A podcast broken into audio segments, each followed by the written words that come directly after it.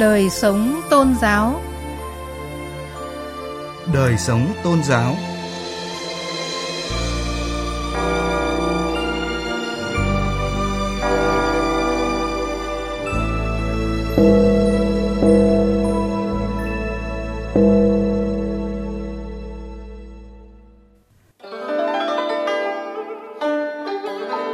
Các biên tập viên Thu Huyền và Hà Thảo xin kính chào quý vị và các bạn.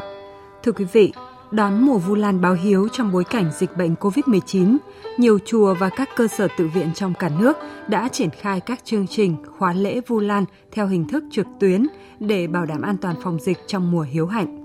Nội dung này sẽ mở đầu chương trình Đời sống tôn giáo hôm nay. Cũng trong chương trình, mời quý vị gặp một người công giáo đặc biệt, đó là hiệp sĩ Đại Thánh giá Lê Đức Thịnh, người công giáo Việt Nam đầu tiên được phong tước hiệp sĩ Đại Thánh giá. Phần cuối chương trình tiết mục lắng nghe và suy ngẫm là nội dung Dấn thân phục vụ, đức tin tín hữu Kitô giáo. Mời quý vị và các bạn cùng nghe.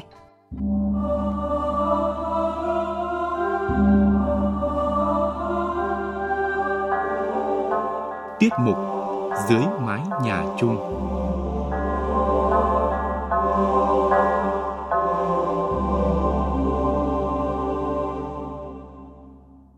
Thưa quý vị và các bạn, năm nay tình hình dịch bệnh COVID-19 còn phức tạp ở một số địa phương. Vì vậy, Hội đồng trị sự Giáo hội Phật giáo Việt Nam đã ra văn bản yêu cầu Ban trị sự Giáo hội Phật giáo Việt Nam các tỉnh, thành phố, tùy tình hình thực tế ở địa phương mà có hình thức tổ chức lễ Vu Lan phù hợp. Tinh thần chung là giáo hội khuyến cáo các địa phương nên tổ chức lễ Vu Lan trực tuyến và đến thời điểm này, một số chùa đã bắt đầu thực hiện các chương trình khóa lễ Vu Lan theo hình thức này. Hôm nay bắt đầu mùa hiếu hạnh của tất cả con thảo cháu hiền. Sáng ngày 19 tháng 8, tức ngày mùng 1 tháng 7 âm lịch, chùa Giác Ngộ thành phố Hồ Chí Minh tổ chức buổi lễ trực tuyến đầu tiên mùa Vu Lan báo hiếu năm nay. Lễ tụng kinh Vu Lan và báo trọng ân. Trong lời chia sẻ mở đầu buổi lễ, Thượng tọa Thích Nhật Từ, chủ trì chùa Giác Ngộ đã nói rằng, năm nay do dịch bệnh, nhà chùa thông báo đến các Phật tử và người dân không tổ chức các khóa lễ trên quy mô lớn tập trung đông người. Các hình thức online được tổ chức để đáp ứng tâm niệm của Phật tử và người dân trong dịp rằm tháng 7. Theo uh, truyền thống là lâu năm tại Việt Nam đó thì à, uh, 15 ngày đầu cho đến ngày uh, rằm tháng 7 tụng kinh Du Lan và báo trọng ăn. Rất tiếc là đại dịch Covid-19 hoành hành khắp toàn cầu, trở lại Việt Nam lần thứ hai. Và do vậy, một mặt toàn thể tăng đoàn và Phật tử cầu nguyện Hồng Văn Tam Bảo gia hộ cho các nhà khoa học ngành y chế tạo vaccine thành công, thì tất cả chúng ta đó tổ chức mùa hiếu hạnh online. Thì tất cả chúng ta không quên việc ôn lại những lời Phật dạy về hạnh hiếu và xem mùa tháng 7 âm lịch là cơ hội chúng ta quay trở về với hạnh hiếu thảo để sống một cách tích cực tốt đẹp hơn có giá trị hơn Ngay sau chùa Giác Ngộ, một số chùa ở các địa phương khác cũng tổ chức lễ Vu Lan báo hiếu rất khác so với mọi năm. Sáng ngày 20 tháng 8, chùa Bằng Hà Nội tổ chức khóa lễ tụng kinh online. Buổi lễ chỉ có sự tham gia của các chư tăng bổn tự và được phát trực tiếp trên trang fanpage và YouTube của nhà chùa.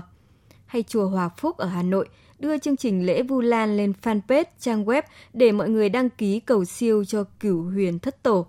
Còn chùa Phúc Khánh Hà Nội, năm nay nhà chùa nhận viết sớ qua Zalo và email. Phật tử chỉ cần gửi thông tin như tên tuổi, địa chỉ để đăng ký mà không cần phải đến trực tiếp. Đón lễ Vu Lan trong mùa dịch, các Phật tử chùa Ba Vàng Quảng Ninh được cung cấp đường link để đăng ký tham gia, được gửi link hướng dẫn văn khấn bạch thỉnh các vong linh gia tiên. Các hình thức đăng ký trực tuyến cũng được nhiều chùa triển khai để đảm bảo hạn chế tập trung đông người trong mùa dịch. Thế nên dù không trực tiếp đến chùa như mọi năm, nhưng nhiều Phật tử vẫn thấy yên lòng vì có nhiều hình thức để tham dự các khóa lễ ở chùa. làm lễ Vu Lan à, trực tuyến hay là mình tổ chức tiếp ừ, tại đền chùa các thứ này kia thì nó cũng không quá là quan trọng. Bởi vì vấn đề cái lễ Vu Lan ở đây ấy, là cái dịp để mà con cháu bày tỏ lòng biết ơn đối với ông bà tổ tiên mà trực tiếp nhất chính là đối với cha mẹ mình tức là những người mà đã có công sinh thành và dưỡng dục mình ấy. Thế nên là cái quan trọng nhất ở đây là mình có tấm lòng. Năm nay ấy thì mình cũng vẫn sửa soạn. Như năm ngoái, tất cả mọi cái làm lễ như tất cả mọi năm. Nhưng năm nay thì đặc biệt hơn là mình dùng hình thức online. Mặc dù ờ, là chỉ trên mạng ấy, nhưng mà nếu mà mình thành tâm thì cũng học được rất nhiều điều bổ ích. Trước việc một số người nghi ngại làm lễ trực tuyến sẽ không bày tỏ được lòng thành, Thượng tọa Thích Đức Thiện, Phó Chủ tịch kiêm Tổng thư ký Hội đồng trị sự Giáo hội Phật giáo Việt Nam giải thích, lòng thành kính là tâm mình tưởng nhớ tri ân tới cửu huyền thất tổ, chứ không phải ở chỗ sắm sửa mâm cao cỗ đầy mang lên chùa. Theo Thượng tọa, Vu Lan là thời điểm chúng ta nhớ về công sinh thành, dưỡng dục của cha mẹ mình bằng những việc làm thiết thực nhất. Chúng ta cần phải hiểu đúng cái nghĩa của cái Vu Lan báo hiếu về cái việc rằm tháng 7 như thế nào. Ở đây nhé, là cái tâm thức của mình, cái sự tưởng nhớ của mình, chứ không phải bằng cái hành động ờ, rất là vô tâm. Ừ, anh chạy ra hàng mã, mua những cái bộ đồ mã, mua thật nhiều, anh gửi gắm là anh ờ, coi đó là một cái sự bày tỏ cái tình cảm của mình đối với người đã khuất, cái đó không đúng. Đức Phật cũng đã dạy các hàng đệ tử phải báo đáp tứ ân, trong đó đầu tiên là ân cha mẹ. Với mỗi người khi sinh ra, đạo hiếu cũng là bài học đầu tiên, là đạo làm người, là giá trị cốt lõi của mỗi người con hiếu hạnh. Vì thế những ai may mắn còn cha mẹ thì tự nhắc nhở mình hãy cố gắng hết lòng hiếu kính. Còn những người mà cha mẹ đã đi xa thì nhắc mình không bao giờ quên ơn cha mẹ, đồng thời luôn giữ gìn nền nếp gia phong, anh em hòa thuận. Đó mới là báo hiếu thực sự có ý nghĩa. Thưa quý vị và các bạn, vào 20 giờ ngày 1 tháng 9 tới đây, tức là ngày 14 tháng 7 âm lịch, Ban trị sự Giáo hội Phật giáo Việt Nam sẽ tổ chức đại lễ Vu Lan trực tuyến tại ba điểm cầu: Chùa Quan Sứ Hà Nội, Chùa Giác Ngộ Thành phố Hồ Chí Minh và nghĩa trang A1 Điện Biên. Việc cầu siêu cho cửu huyền thất tổ các anh hùng liệt sĩ diễn ra theo tinh thần giãn cách xã hội. Trong chùa không tập trung đông Phật tử và được truyền hình trực tuyến trên các nền tảng mạng xã hội của Phật giáo và các kênh khác – người dân có thể đăng ký cầu siêu bằng hình thức trực tuyến để các chư tăng làm lễ. Như vậy vẫn đảm bảo được nhu cầu tâm linh, sự thành kính và bày tỏ lòng tri ân.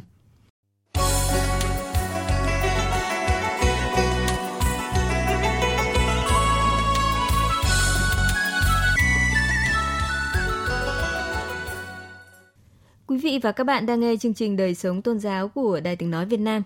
Như chúng tôi đã giới thiệu ở phần đầu của chương trình, Bây giờ mời quý vị gặp một người công giáo đặc biệt, đó là hiệp sĩ Đại Thánh giá Lê Đức Thịnh, người công giáo Việt Nam đầu tiên được phong tước hiệp sĩ Đại Thánh giá.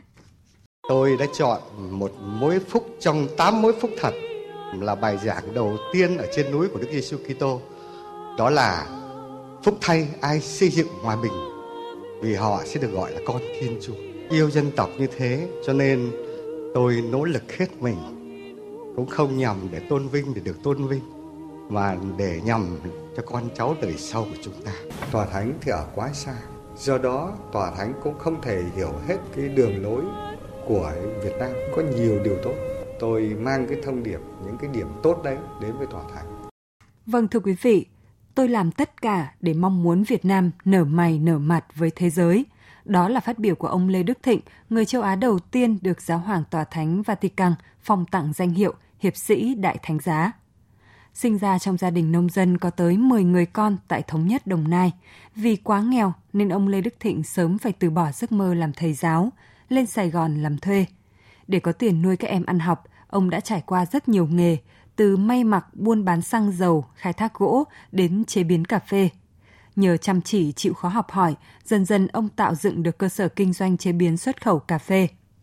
Là người có tấm lòng bác ái, kinh doanh dư giả được đồng nào, ông lại đem tiền đi giúp đỡ đồng bào dân tộc thiểu số, tạo công an việc làm cho thanh niên nghèo, lo cho trẻ em nghèo được đến trường.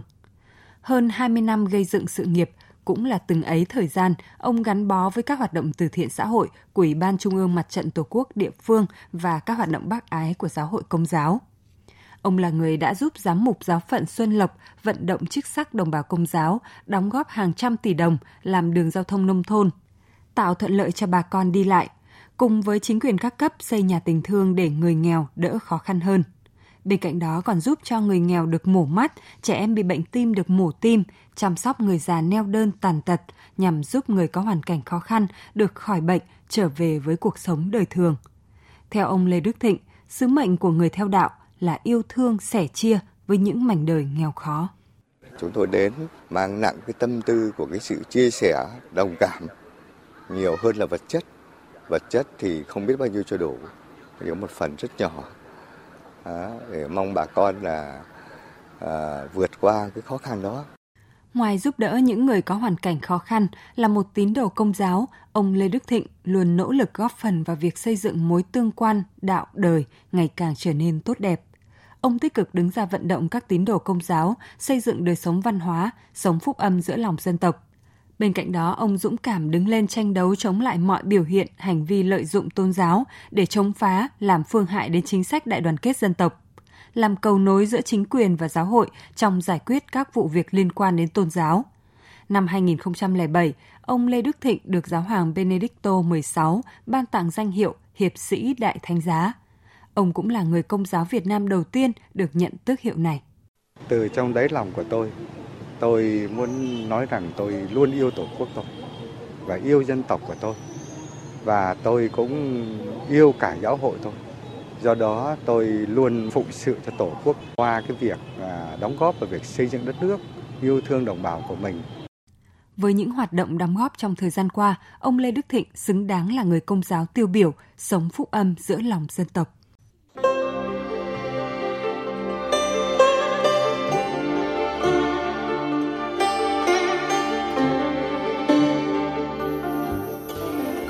Tiết mục Lắng nghe và suy ngẫm.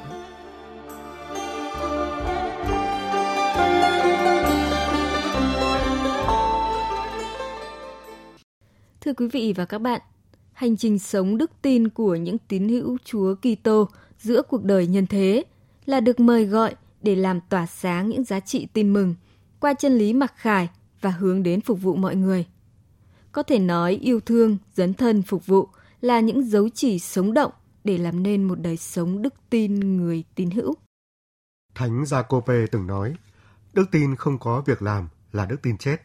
Thật vậy, chúng ta có thể nói rằng đời sống đức tin của người tín hữu trở nên sống động qua chính việc thực hành đức tin của họ.